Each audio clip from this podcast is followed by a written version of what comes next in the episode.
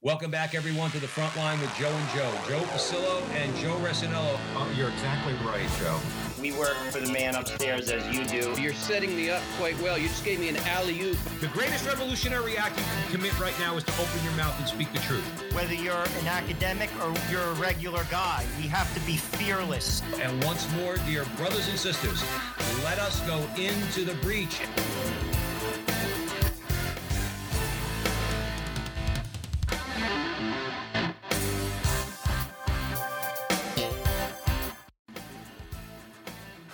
Welcome back, everyone, to the front line with Joe and Joe. Joe Pasillo, as always, joined by Joe Resinello. And once more, dear brothers and sisters, let us go into the breach on the Veritas Catholic Radio Network, 1350 on your AM dial, 103.9 on your FM dial, spreading the truth of the Catholic faith to the New York City metropolitan area. Two things. Please download the app share it with your friends. You'll have access to all of our station's content. And hey, if you like what Joe and I do, you can find us all over social media Rumble, Twitter, Facebook, YouTube. Like, subscribe, share, do all that fun stuff. Help us out a little bit. Today, we're very pleased and honored to be joined by Alec Torres.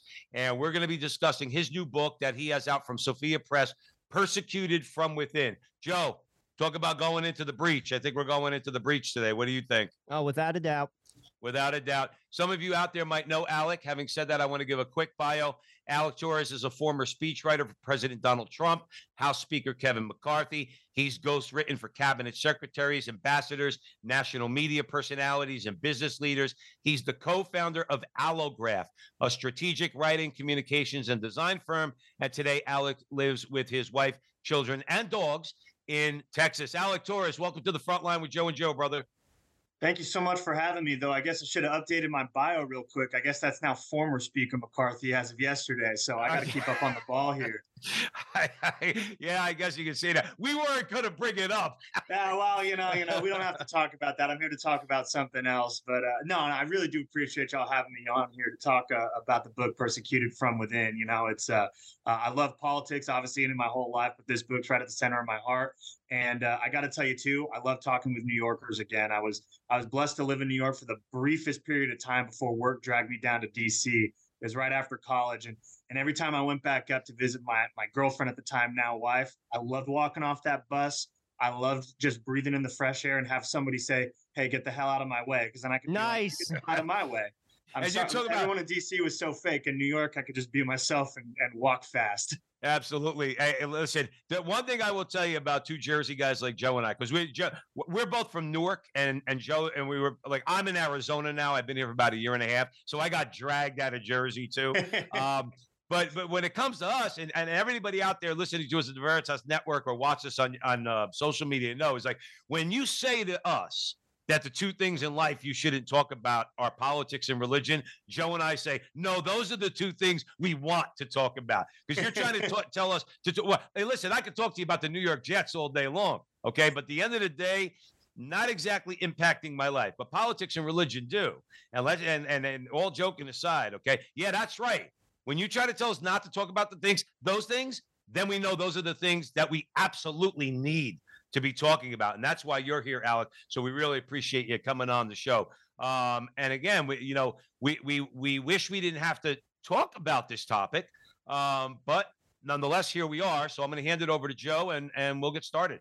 Alec, we always start with a prayer to Our Lady in the name of the Father, Son, Holy Spirit, Amen. Remember, O most gracious Virgin Mary, never was it known that anyone who sought your help or sought your intercession was left unaided. Inspired by this confidence, we fly unto you, a virgin, a virgin's our mother. To you we come, for you we stand, sinful and sorrowful. O Mother of the Word incarnate, despise not our petitions, but in your clemency hear and answer us. Amen. Name of the Father, Amen. Son, Holy Spirit. Amen. Well, I guess the 800 pound uh, gorilla in the room is Donald Trump. You used to write speeches for him. Before we get into the book, I got to ask you, how was the experience? Uh, you said you worked in D.C. Tell us a little bit about it. Working for working for the president was honestly the best job of my life. Uh, absolutely loved it. Um, if the if the hours were better, I could have stayed there for years and years and years. I mean, two things dragged me out. One, uh, I had a kid and I just recognized I couldn't work in a job like that, you know, six, sometimes seven days a week, hours and hours on end, without being able to be home and having a kid. And perhaps more, uh, uh, uh, more directly, uh, you know, he happened to not win his reelection there. There was a little bit of a contestation. So, hey, uh, the job wasn't there for me anyway. But if that if that stuck around, I just loved it. I mean, the environment was great. Everyone talked about, oh, the chaos in the White House. How are you doing with it? I worked with the most professional people I've ever seen in my life, devoted patriots, good, strong Christians. I mean, uh, there was an Ash Wednesday mass I went to uh, right before the coronavirus kicked in, and it was packed. It was hundreds of White House staffers right there on the White House complex going to mass before the workday started. So it was a beautiful place to work. I absolutely loved it. I was thinking in my mind if I ever showed up at the White House with some sort of like a, a pass to get in, they, they the FBI would come swarming down and say, "You're not going in there. Get out of here." if you're just joining us here at the front line with Joe and Joe, we have Alec Torres with us, and we're discussing his new book, or we will be discussing his new book. We're just trying to get a little information out of Alex and let you know what he's all about. Persecuted from Within is the book that's available at Sophia Press. Alec, briefly, uh, obviously your Catholic faith uh, means everything to you because you wouldn't have written the book if it didn't. Um, tell us a little bit, very briefly, about your journey. I mean, were you always Catholic, or you know, uh, what's what, what's your deal? No, I'm I'm a convert actually. I, I grew up evangelical, uh, but not really heavily church going, just positive about Christianity kind of thing. And uh, in college, I started getting introduced to uh, to to Catholics. I mean, before I just thought they were these weirdo people who you know didn't really know anything about the Bible and kind of worshipped Mary, and that was about that. And then I met these extremely intelligent Catholics who showed me, heck, this there's a lot going on with this faith. There's a lot to it.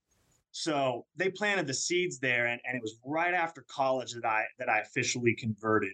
Uh, I'd been going to mass uh, and and I'd been going to RCIA. I told the priest, you know, I'm not converting. I just want to hear what's going on. And by the end of it, he told me, okay, Alec, well, you know, on the Easter Vigil, you're going to sit right up front here.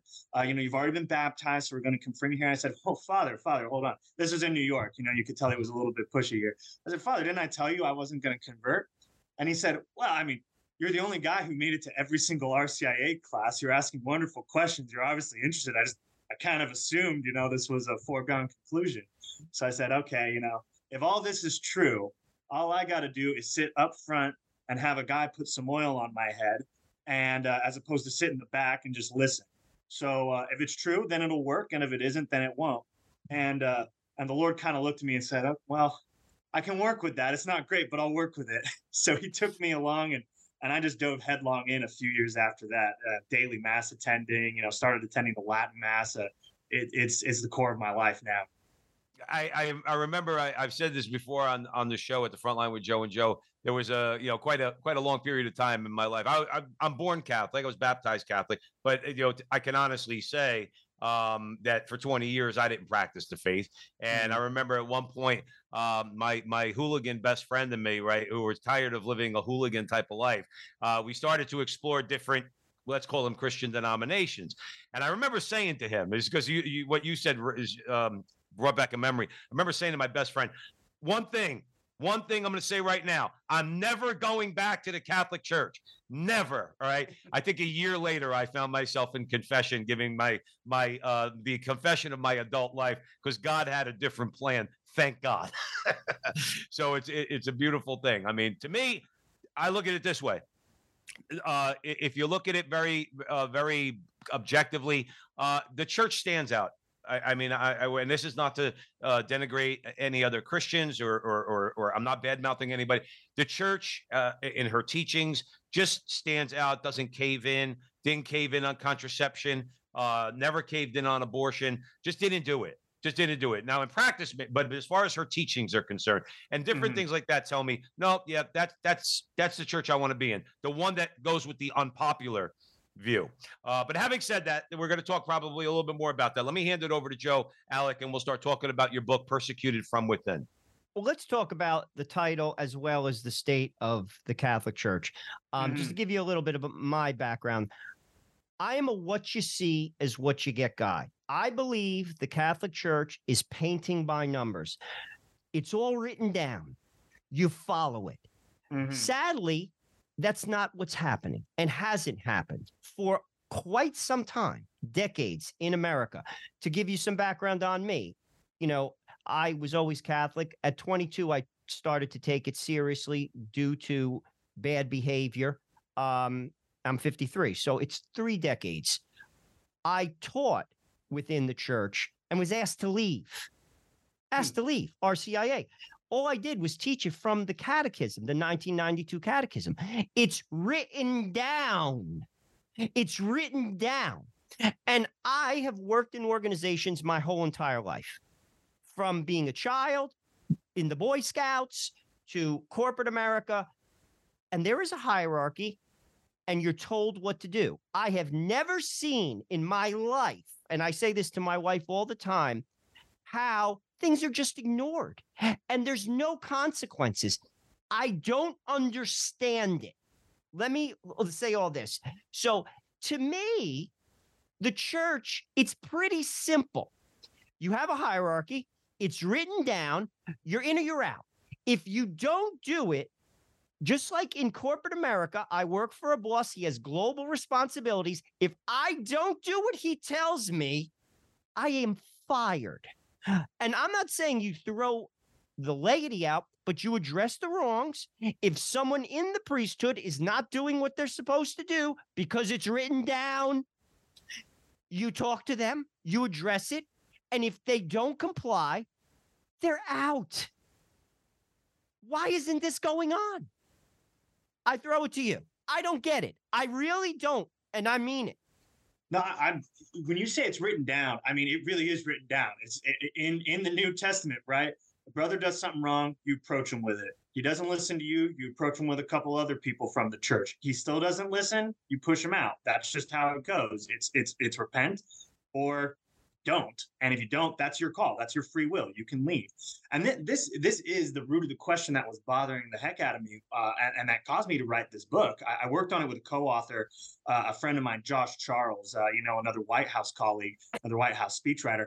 And I was looking at it like, okay, we have uh, a very confused church right now we have false teaching, we have terribly bad catechesis, we have mass confusion, we have terrible scandals of all sorts, doctrinally and moral scandals. They're all over the place. And it seems to be centered oftentimes around our leaders. You know, it, it's like if a, if a normal lay Catholic does something wrong, that's bad enough. When it's a bishop or a priest or a cardinal or a pope or anything like that, it just gets magnified the higher it goes. And I was having the same thought okay, what am I supposed to do? I want to be a good Catholic. I know that I'm supposed to, you know, listen to the hierarchy. I know that I'm supposed to follow what the church teaches. How do I do that when the church seems to be, when the church leaders seem to be telling me the opposite, uh, or seem to be doing like what they did to you and punishing you for just preaching the catechism? So I didn't know the answer to that. I really didn't. Uh, but I figured there would be people who did. The saints, you know, if, if anybody would know the answers to our questions, people who have dealt with the same problems in the past would.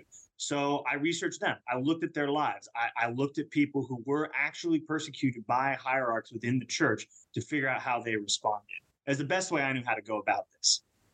Alex Torres, let me ask you this though: How do we differentiate? Because I, I hear you loud and clear, brother. But some people out there uh, might say, "But but how do you know see that, that, that, I guess that's where I'm going with this. Like, how do you know? Like, let's say for argument's sake, you're a, a, a, a, a member of the hierarchy is not telling you the right thing. I can hear somebody asking that question. I think I might have an answer to that. Uh, answer to that. I'm interested in your answer to that because that's what we have to discern as lay people. Because you say, like Joe mentioned, rightfully, I'm not correcting him, but he said, you know, we have to listen to the hierarchy. Okay, but I'm not. I'm quite frankly, God rest his soul. I'm not listening to you know Cardinal Danneels or or or or or some of the I'm, I'm just not I, eh, because yeah. because I, I think I, I know a little bit something about the faith. What's your response to that? Um, because I think that's where a lot of confusion comes in because we want to listen to our you know to yeah it's it's only natural i mean that's what we're called to do it, how much easier would it be if we could just say oh my priest said this therefore i'm good you know my bishop said this i don't need to worry about it right I, that'd be ideal. Everyone would love that to be the case. Then we could just go along with our lives, live our faith, do our jobs, raise our families, try to get to heaven. That would be it. We don't have that that privilege anymore. And, and frankly, Christians throughout history haven't had that privilege. Maybe some did, but oftentimes they didn't. The laity have always been called to, to, to discern what the true faith is, but we've always had the ability to do so too. Uh, you know, Jesus entrusted it to normal people too. Yes, he gave his information to the apostles, but there was a whole group of disciples following as well. And you watch it throughout church history, lay people have been able to discern it. How? Very basic things. You know, read the Bible, pray continually, strive to live a life of virtue, pray your rosary, you know, keep in communion with the saints, and study the history, study what the truth is. The great thing about the Catholic Church, especially here in the internet age, we got documents up the wazoo. We have church teachings, we have councils. If you want to read, uh, it's it's not easy, but you can go back and read actual council documents and what they taught, not just Vatican II, you know, the Council of Trent, the Council of Nicaea, whatever it is, church fathers from the from the very early history in the first, second, third century AD, and you can find out what the church teaching actually was. And the beautiful thing is, if you look at it throughout time, it's consistent. Maybe it's said a little differently, maybe it's developed a little bit over time. But if the same thing has been said in 200 and in 1200 and 1600 and in 1900, and then all of a sudden a bishop says something opposite in 2023, guess what? It's the bishop who's wrong. It's not the, what the church has been teaching every single time. It, uh, it's it's a little it can be a little scandalous to hear that from your bishop, but but that's how you know. No, I know, Joe. Let me stay here for one second, if you don't mind. Alec, I want you to do do me a favor uh, for our audience here at the front line with Joe and Joe. The, the, the title of your book is Persecuted from Within. Describe, please, before we move forward in the conversation, what is the form of this persecution? How do you see it? the persecution can happen in all sorts of ways and we and we looked at it um, we looked at it, it, it, it you know how, however it, it really played out in history so sometimes it was it was interpersonal persecution right you got like archbishop fulton sheen in new york back in the 20th century he was persecuted by his cardinal spellman over a personal vendetta you know the cardinal spellman demanded some money from uh, from bishop fulton sheen he said no and they were just having a personal spat that's one way it can happen. Uh, other times it can be uh, doctrinal. It can be something, uh, and I think this is a little bit more applicable today. We have lessons from both because then you can see how people react depending on the circumstances. But there's examples like Saint Athanasius. He was back uh, in the 300s uh, during the Arian heresy. This is a big heresy about who Christ is. Is he actually God's son? Is he just a creature? Who is he? And this matters a lot.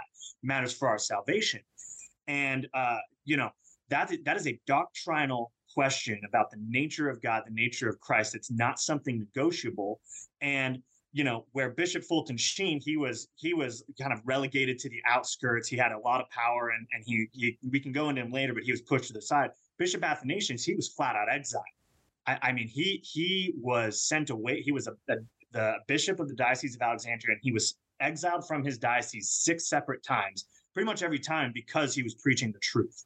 So it can be that, it can be personal, it can be exile. There's even been saints who have been excommunicated for just sticking up for the for for what they knew was true. So it really happens all sorts of ways. Absolutely. If you're just joining us here at the front line with Joe and Joe, Alec Torres is joining us, uh, former speechwriter for President Donald Trump and House Speaker McCarthy. He's written a new book, Persecuted from Within, available at Sophia Press. Everybody out there knows what I'm about to say. We don't only want to support our Catholic authors, but also our publishers. So please support Sophia and buy the book there. We'll let Alex tell us in a little while where else we can buy the book if need be, if you know where I'm going with that. Joe Resinello. I want to talk about why I kind of got thrown out of the RCIA program around one specific issue. It's receiving the Eucharist in the state of grace. Why do I bring that up? Because that's the issue today.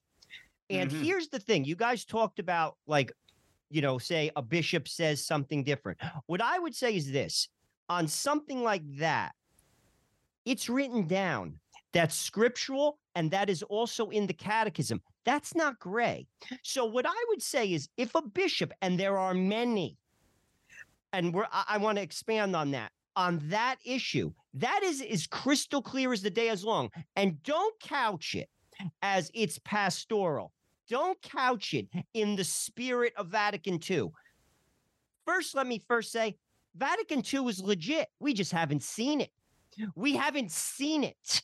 It is a teaching of the church.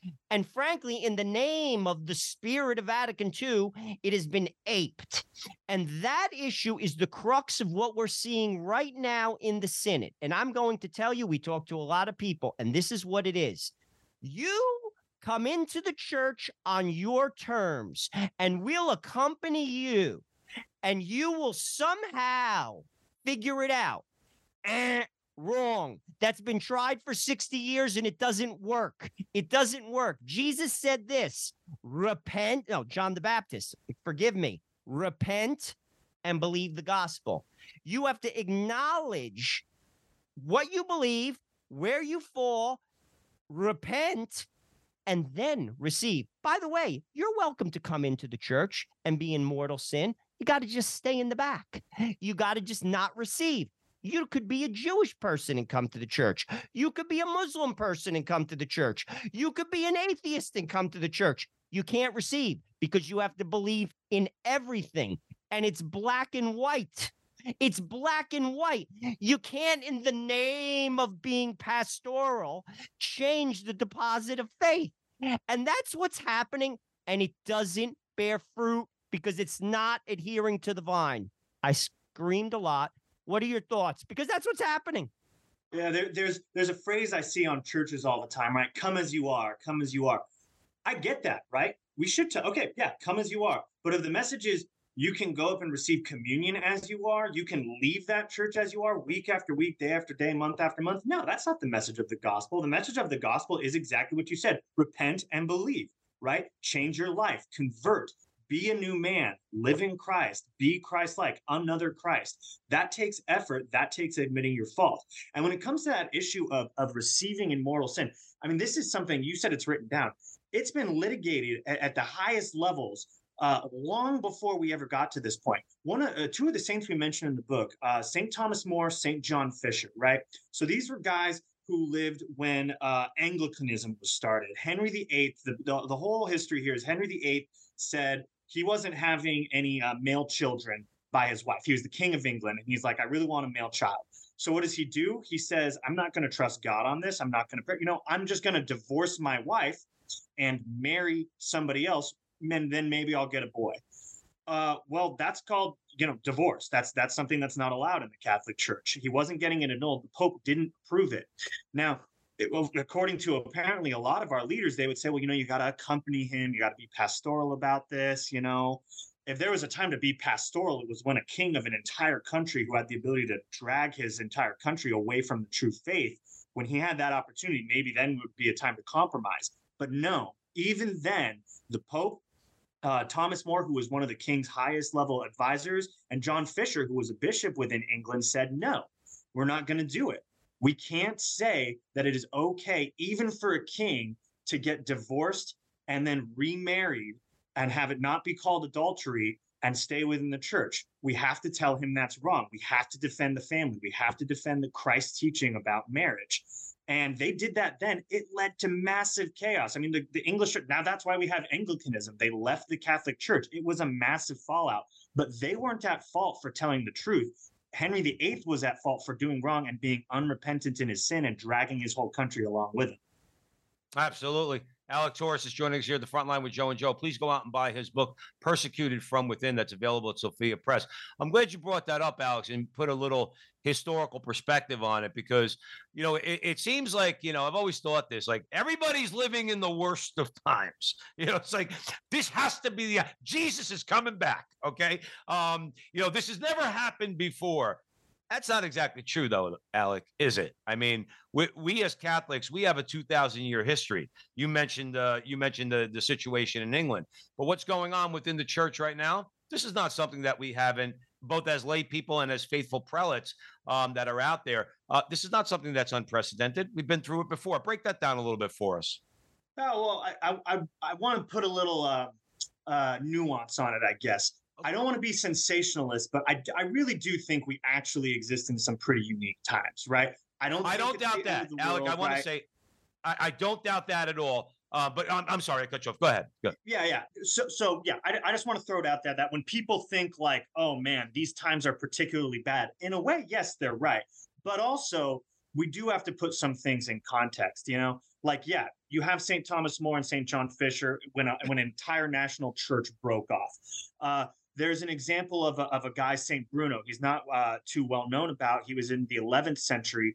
Uh, you know, won't go into too many details with him, but let's just say uh, during his time, three competing popes. Uh, the papacy was run by what they called the pornocracy. It was run by, by uh, you know, uh, women who were sleeping with different priests, essentially. I mean, it, it was a it was a total moral mess, mass confusion, debates. There were Normans invading. There were um, uh, Uh, what is it? Other countries invading back and forth, invading Rome. I mean, the Vatican. right? Like the Pope had to leave and come back. If you want to talk about chaotic times where things just really didn't seem good, you, you know, look at the middle of the Middle Ages right there. It was dark, it was not fun.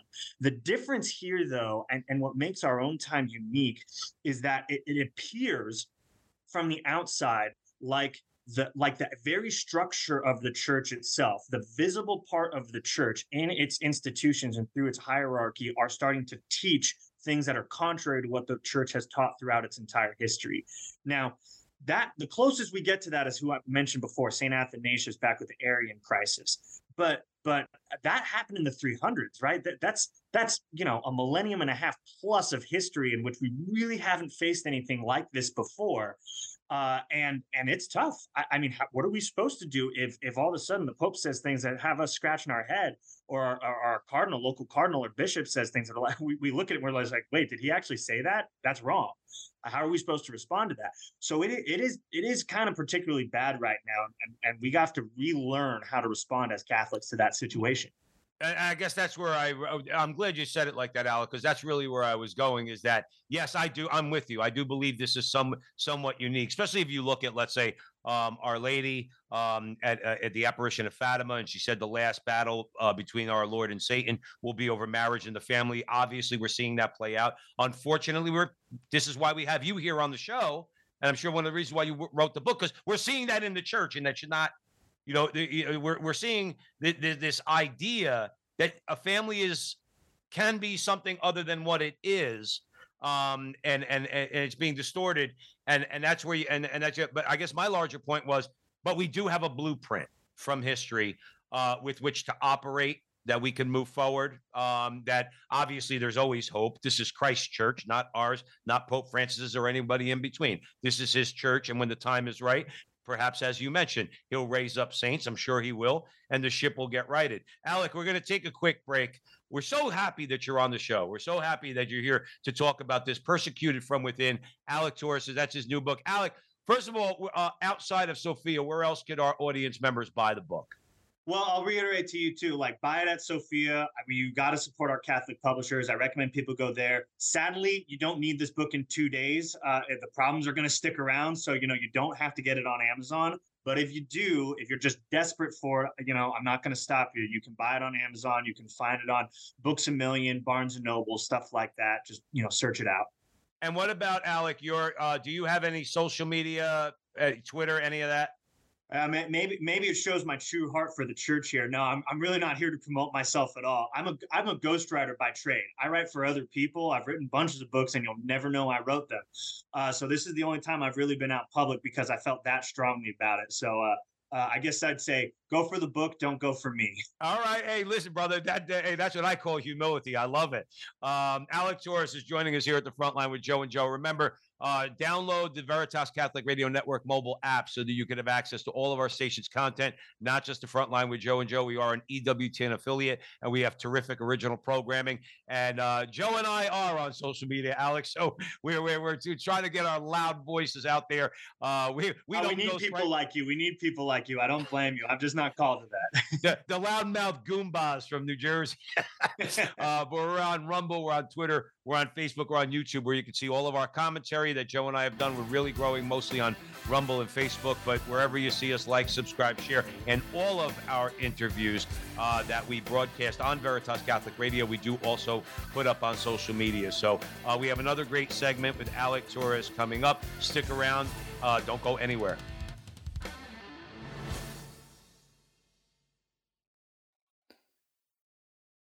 Catholic radio works, and now we have it here in Connecticut and New York. It's been seen around the country that there's no better tool for evangelization. Where there's Catholic radio, the folks who listen deepen their faith, families are strengthened, parishes and communities flourish. So, let people know you're listening to Veritas, tell your friends to tune in, and let's make an impact here for Jesus and His church. This is Steve Lee for Veritas Catholic Network. Welcome back, everyone, to the front line with Joe and Joe, Joe Pasillo and Joe Rossinello. We're weighing the breach with Alec Torres, and we are discussing his new book, Persecuted from Within, that's available at Sophia Press. Joe Rossinello. You mentioned history. I want to talk about Catherine of Siena for a moment because she was a counselor to the Pope. Um, I believe, uh, well, I know there were two popes. Well, one was the anti pope, and one got exiled to France And I read something that she wrote, or uh, it was a commentary on something that you wrote, and it stuck with me. It basically said if you try to fix the church, meaning me or Joe Pasil or you, on your own, you're going to wind up getting frustrated and you may wind up finding yourself leaving.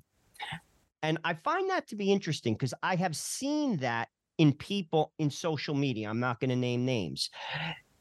Christ says very clearly that the gates of the netherworld will not triumph over the church. I can only change me. Personal holiness, prayer, fasting for the church, um, personal prayer, sacramental life, giving a good example. That's what I primarily can do, and I need to do that. Um, but I can't fix the church. And I think a lot of times, because I see it and I even feel it, you get frustrated, like to the point where you're almost just like, oh my gosh, this is insane. I can't even believe this. Um, let's talk about that because I don't think that's the correct approach. Now, that doesn't mean you subject yourself to insanity. I'll be, you know, very forthright. I have left churches, and I, it's sad that you have to do that to look for a church that is more like in tune with traditional teaching. Frankly, with what is stated in in the catechism as far as frequent confessions adoration Mhm. you know stuff like that. I can't deal with the nonsense. I can't and i won't. But with that said i can fix the church joe Resinello. i'm not god. I can't make people do things. Let's talk a little bit about that because i have seen that out there and i think it could go in bad directions Yeah, you you the Lord uh, Aurelius, it was Saint Paul laid it out pretty clear, right? Be instant in season and out of season, right? You take care of yourself and you preach the truth that you know that you've received from the church. You know, because we're called to do that even as lay people too. Maybe maybe not from the pulpits, but within our own families, uh, within our own communities, and you know, for for folks like y'all online, on radio, things like that. That is a good thing. That's an apostolate. That's what you're supposed to do. Uh, but yeah, we're never going to fix the church on our own, and that's not our job. Uh, I would just say you're you were totally right though to to leave churches that you were worried might uh, threaten your faith or undermine your ability uh, to to to you know bring yourself or your family up in the faith.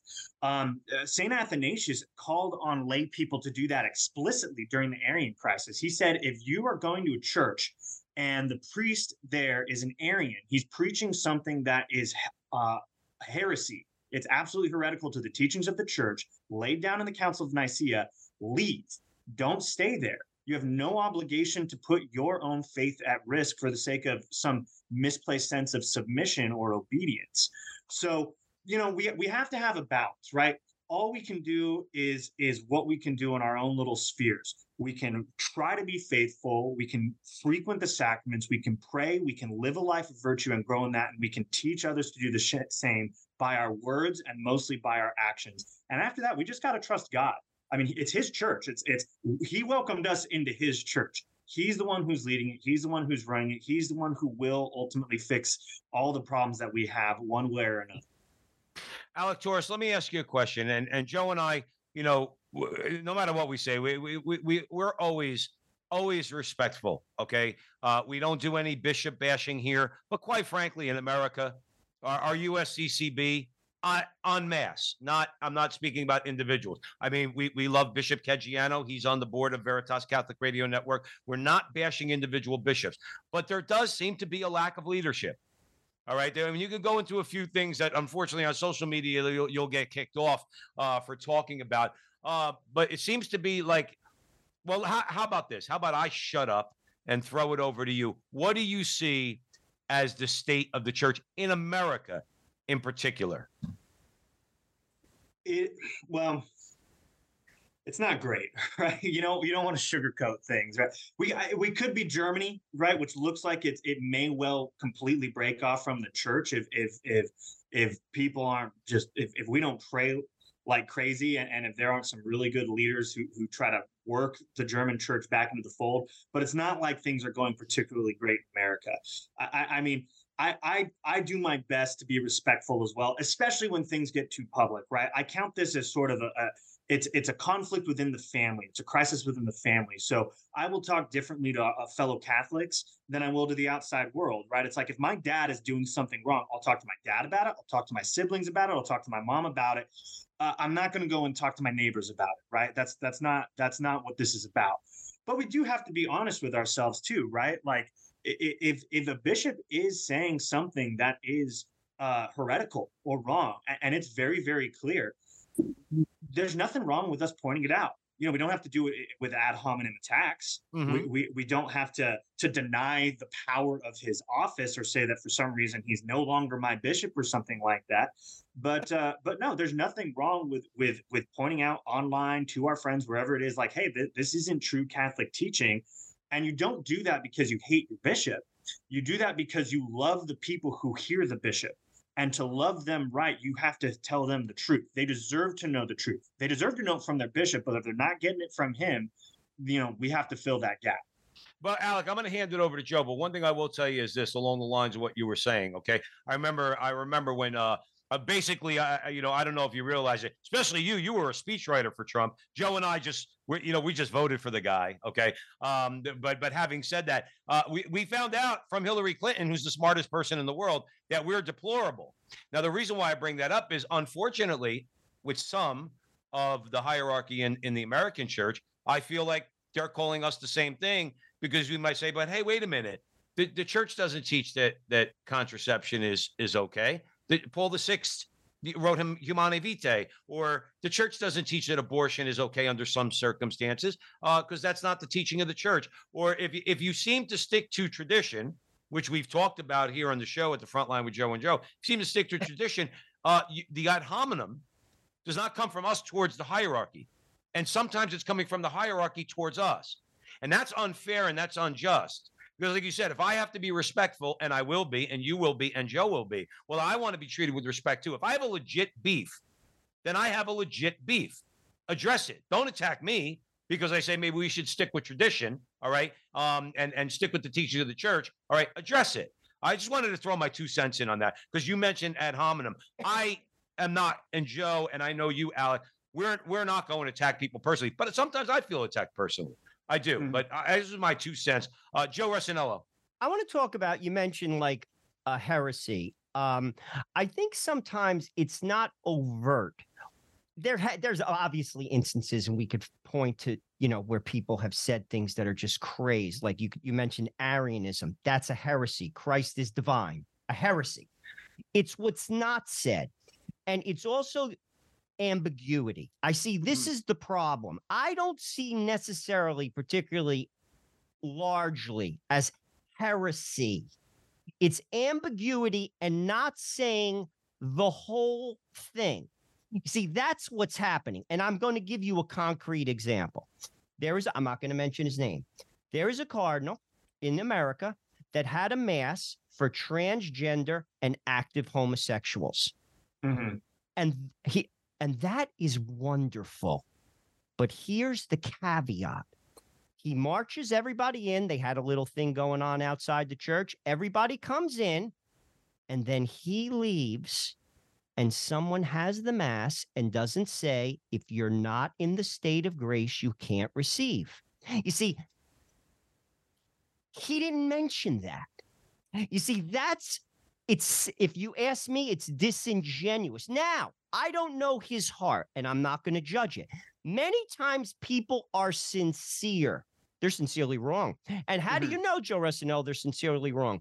Because the church says so in a document. It says you have to be in a state of grace to receive the Eucharist. St. Paul says so in scripture. Now, I don't hate every anybody, and everybody is welcome in the Mass. However, if you're not in the state of grace, you can't receive.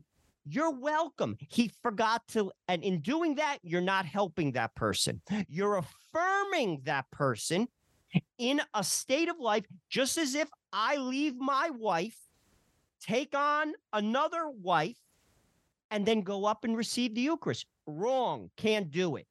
Now, that's what we see. Now, mm-hmm. whether the ambiguity is weaponized on purpose or not, I am not going to judge because I'm not God. Because many times people in life are sincere, they're sincerely wrong. And documents show that to be the case, not my opinion. Let's differentiate that because that's what I see in America. I see a lot of, I'm going to paint the picture, but I'm not going to tell the whole picture. Hmm. Whether you're doing that on purpose or not is not for me to say, but I have eyes to see. I know the whole picture, and you're not saying it. And that's a problem. What are your thoughts? The the yeah, ambiguity I think we're moving into a, into a time in which ambiguity is brushing up really darn close to heresy because if you the, the difference between refusing if you're in a position of leadership within the church whose job is to teach the truth of the gospel and if you are refusing to ever correct error overt error in those who are taking statements that you've said or allowances that you've given and it happens time and time and time again to allow heresy or to allow wrong or immoral actions to happen on a continual basis in that manner. Yes we can't judge somebody's heart but it is their job to correct those things. That is something they that they need to do within their position. So we can say okay maybe they aren't set, like literally saying something heretical but they they are abrogating their responsibilities to teach the truth and to teach the gospel uh, consistently and boldly. Uh, so yeah, we we have to call that out. I, I mean, whether it's it, it, the difference is then one between heresy maybe and scandal on the other hand right? And scandal is still bad. Jesus said don't scandalize the little ones. So if you you know we, we got the recent uh, uh, a document out uh, uh, from rome on the synod on synodality about the dubia you know the questions that certain cardinals asked and it's like well you know we have to treat things pastorally and, and I'm not going to say one couldn't bless same-sex unions as but you know you'd have to do it in such a way as as it wouldn't really be you know considered marriage and and yada yada yada. You look at that and you're like is anything in this overtly heretical debatable? Maybe yes maybe no. But the effect of it is one that allows for something that the church teaches against and makes people confused about the teachings of the church right so, okay, I don't know. I don't know anybody's heart. I can't judge them on it. But what we can say is no, this is confusing and it's leading to scandal because people don't know right from wrong anymore. And we have to say what the truth is. 100%. And I want to tell you something I always talk to my wife about. Jesus said, let your yes be yes and your no be no. And everything that's not of that is from the devil. You see, Christ was perfectly clear. He was perfectly clear at all times at every moment. And as a father, you have to be clear. If my kid is smoking weed in my house, I have to make my voice known. No, you will not do that, especially in this house. Now, to your point, this is something that priests, bishops, cardinals, and popes need to be. Clarity. That doesn't mean you beat people over the head. That means my intent has to be loving that person. I'm not here to beat you. I'm not here to win an argument. I'm not here to browbeat you and throw you in the corner. No, I am here to tell you because I love you. I'm here to tell you the truth, the gospel truth. And I'm going to say something. And if people don't like it, tough. If you're not willing to do that, you're in the wrong job. Joe, mm-hmm. let me let me follow let me follow up uh, that. I want to stay on this a sec, if you don't mind, Alec. Um, since we had, we we did an interview a while back with uh, Professor Robert George from Princeton, I thought he put it perfect. He he, he gave this beautiful defense of, of Vatican II and the documents and the teachings and everything else. And then he paused. It was very funny, actually, because he's a character.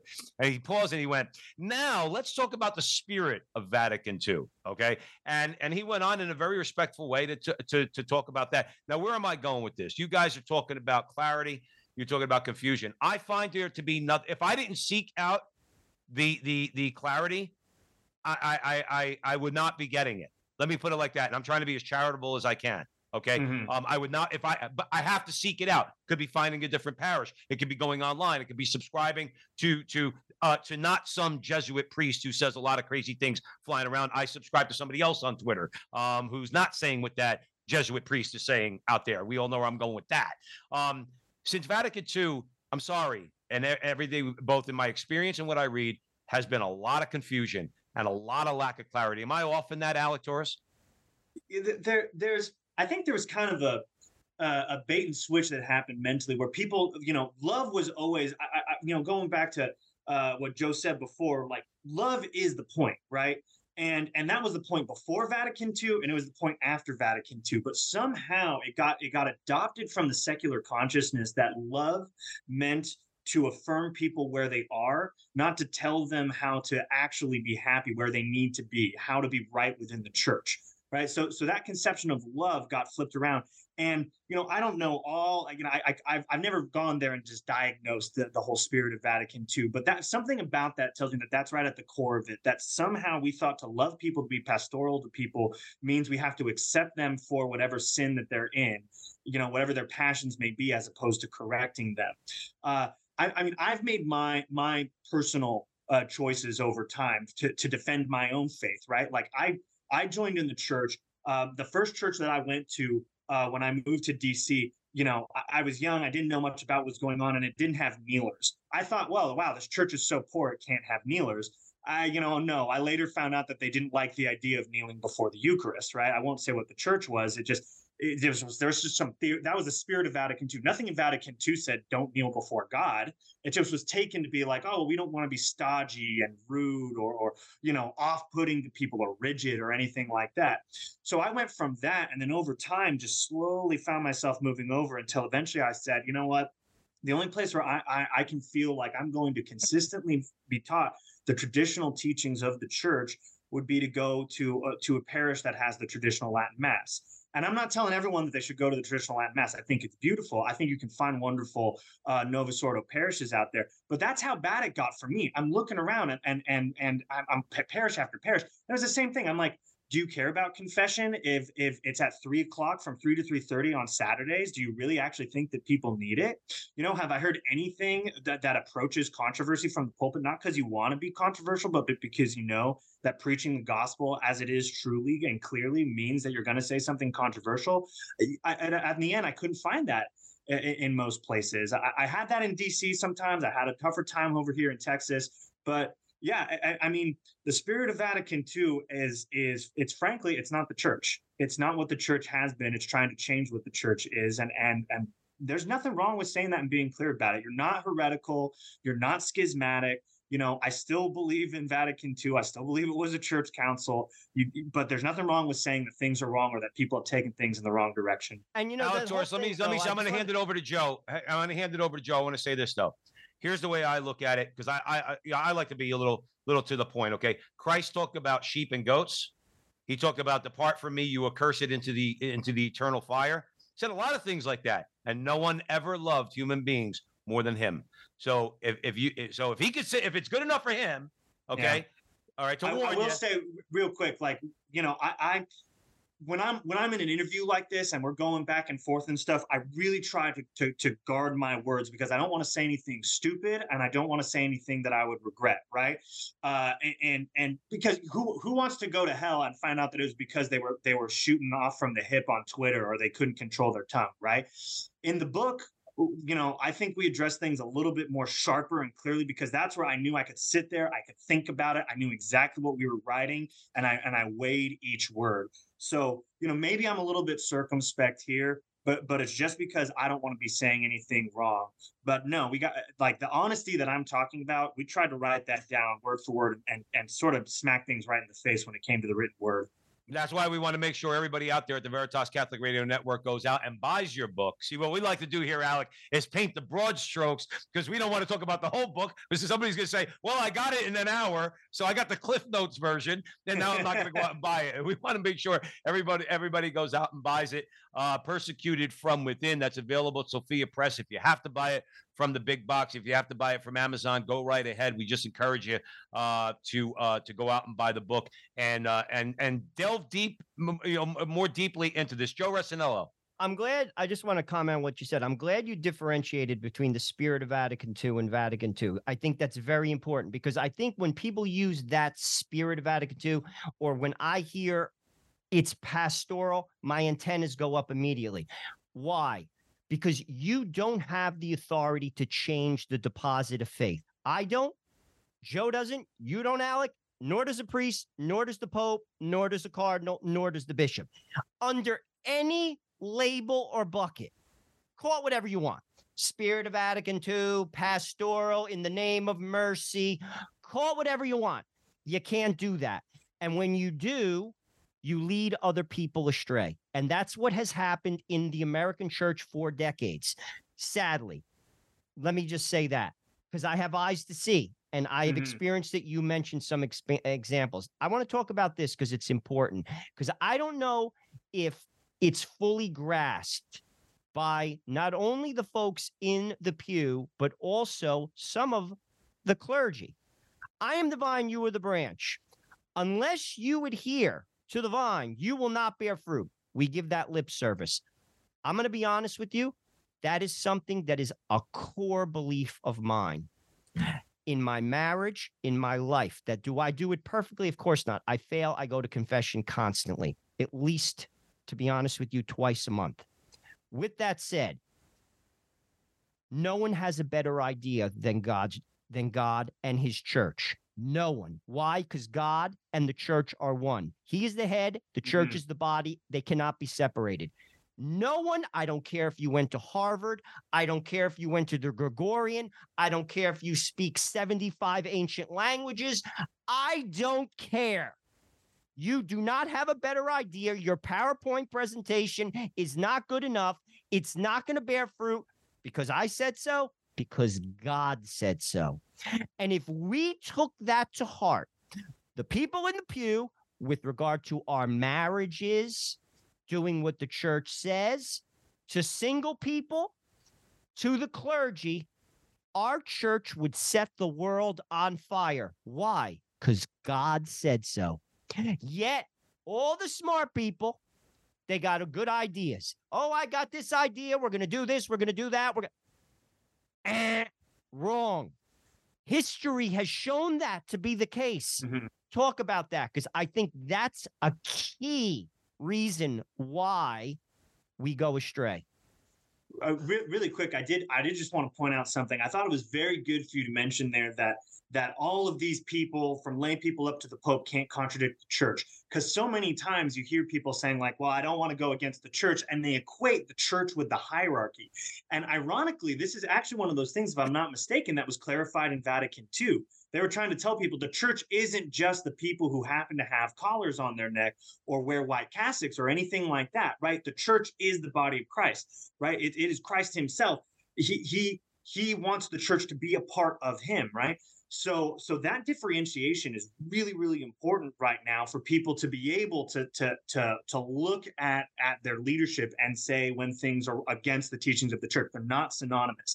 But to your point about about lighting a fire in the church, um, you're 100% right. I, I don't want to ever equate having numbers or booming church sizes with with faithfulness right? Because jesus never said i want you to fill up pews right? He wants full hearts. He wants uh he wants our devo- our entire self devotion love uh sacrifice for him. And what he can do with that with with with just one person is incredible. We i mean we don't talk about it in the book but saint francis of assisi talk about a man who who is bearing fruit because of his attachment to the vine in a radical and fully self-giving way you know seven eight hundred years now after he was on earth. And and all the saints that we look at in the book you can see them bearing fruit fruit throughout time this is what ultimately gives me hope because you can look around and and I, I feel for the people. We talked about them in the beginning. They look at the church they look at the state of things they're like i'm leaving you know? I this I, I can't deal with this anymore. I'm trying to fight it i'm trying to fix it. I can't do it anymore. But the saints who followed jesus you know imitated him through their sacrifice through their prayer through their love for other people they transformed the church without even really intending to most of the time just by saying just by saying yes to god. And that's exactly what he calls us to be now. I, I mean we may wish we could live in other times when it was clearer or when maybe we thought it would be easier or, or, or when we didn't have to worry about like do i even go to this church? Am i going to be led astray? But for some reason god made sure that you and joe and me and all of us were born right here right now in this time at our age in our place. Why? Because he wants us to be like those saints. He wants us to light a fire in our family in our parish in our church today that will spread across the entire world. And we can do that, not by ourselves, but through him alone. He wants us to do that. One of the things that Joe and I that inspire us and encourage us uh, Alec Torres joining us here at the front line with Joe and Joe is just that. We want to try in our in our way to get out there, open our mouths, you know, I mean, defend the church. Um, uh, nothing is more sad. I, I got to say, we're coming up. We're almost to the end, Alec. Um, nothing is more sad than we see people we've actually interviewed that are, let's say, on social media and Twitter who have now gone either uh, over to Orthodox um, or just just totally now attacking uh, attacking the church. And and to me, I say to myself, you know, dudes, you you're you're you have more you have more let's say education than I do. All right, I don't want to say more intelligent, but you're certainly more knowledgeable than me. How do I get it? Joe gets it. Alec Torres gets it. Don't you understand that that's not the solution? Whether you're going to the Orthodox or you're going to the Protestants, or you're just becoming a nun, N O N E. Okay, all because you've been scandalized by the hierarchy. I I I, I don't buy that. Alec Torres. I'm going to give you the final word on that. I don't buy that. I don't think there's any reason mm-hmm. whatsoever. You mentioned history. There's a lot of people who could have left the church. Look at what Judas did. Who wouldn't have left the church after seeing that? Okay. Mm-hmm. Talk about that, Alec. We have about a minute left. You got to have the faith of a little one in all this. And you got to accept that you don't know all the answers and that you may spend your entire life in a time of confusion. What I would say, though, and, and you know, if I gave away every single dollar I got from this book, if if this didn't you know benefit me in any material way, that would be fine because I wrote this book. I wrote this book with my co-author for those people, right? Because I didn't want to be one of those people. I wanted to stay true to the church. I wanted my faith to be in Christ and his church and not in man, and not even in the men that Christ allows to be the leaders of his church, right? So if you're even thinking about it, if you're contemplating whether or not the church is the right place to you, or if you can really believe because you're just so scandalized by everything, just hold on. Like I said, I, if I didn't make a sense, I'd be fine with it. Just get the book. Maybe it'll buy it used when it comes out later. You know, uh, I don't have social media, so it's hard to reach out to me. But like, find, I give it to you, right? I'll give it to you. To to know to just stay in the church, stay in the church, and you will be rewarded for it and you will be in line with so many other great saints who did it before you you can you can persevere and that's what christ wants us to do alec torres it's been a it's been an absolute pleasure having you on this show and talking to us about your book the book is persecuted from within that's available at sophia press if you do have to buy it uh, from the big box. Go ahead and buy it from Amazon if it's on your to do list. Uh, but uh, either way, go out and get the book. Alec, needless to say, you're welcome back here at the front line with Joe and Joe anytime, brother, specifically if you want to get in some trouble. I appreciate it. Thanks for the opportunity here. No, thank you, brother. We really do appreciate it. We thank you all out there for joining us at the Veritas Catholic Radio Network, 1350 on your AM dial, 103.9 on your FM dial, spreading the truth of the Catholic faith to the New York City metropolitan area. Download the app, share it with your friends. You'll have access to all of our station's content. And wherever you see uh, our ugly mugs, Joe and me on social media, Facebook, YouTube, Twitter, Rumble. Please like, subscribe, share, do all that fun stuff. And remember, until the next time, that our conversation is your conversation, and that conversation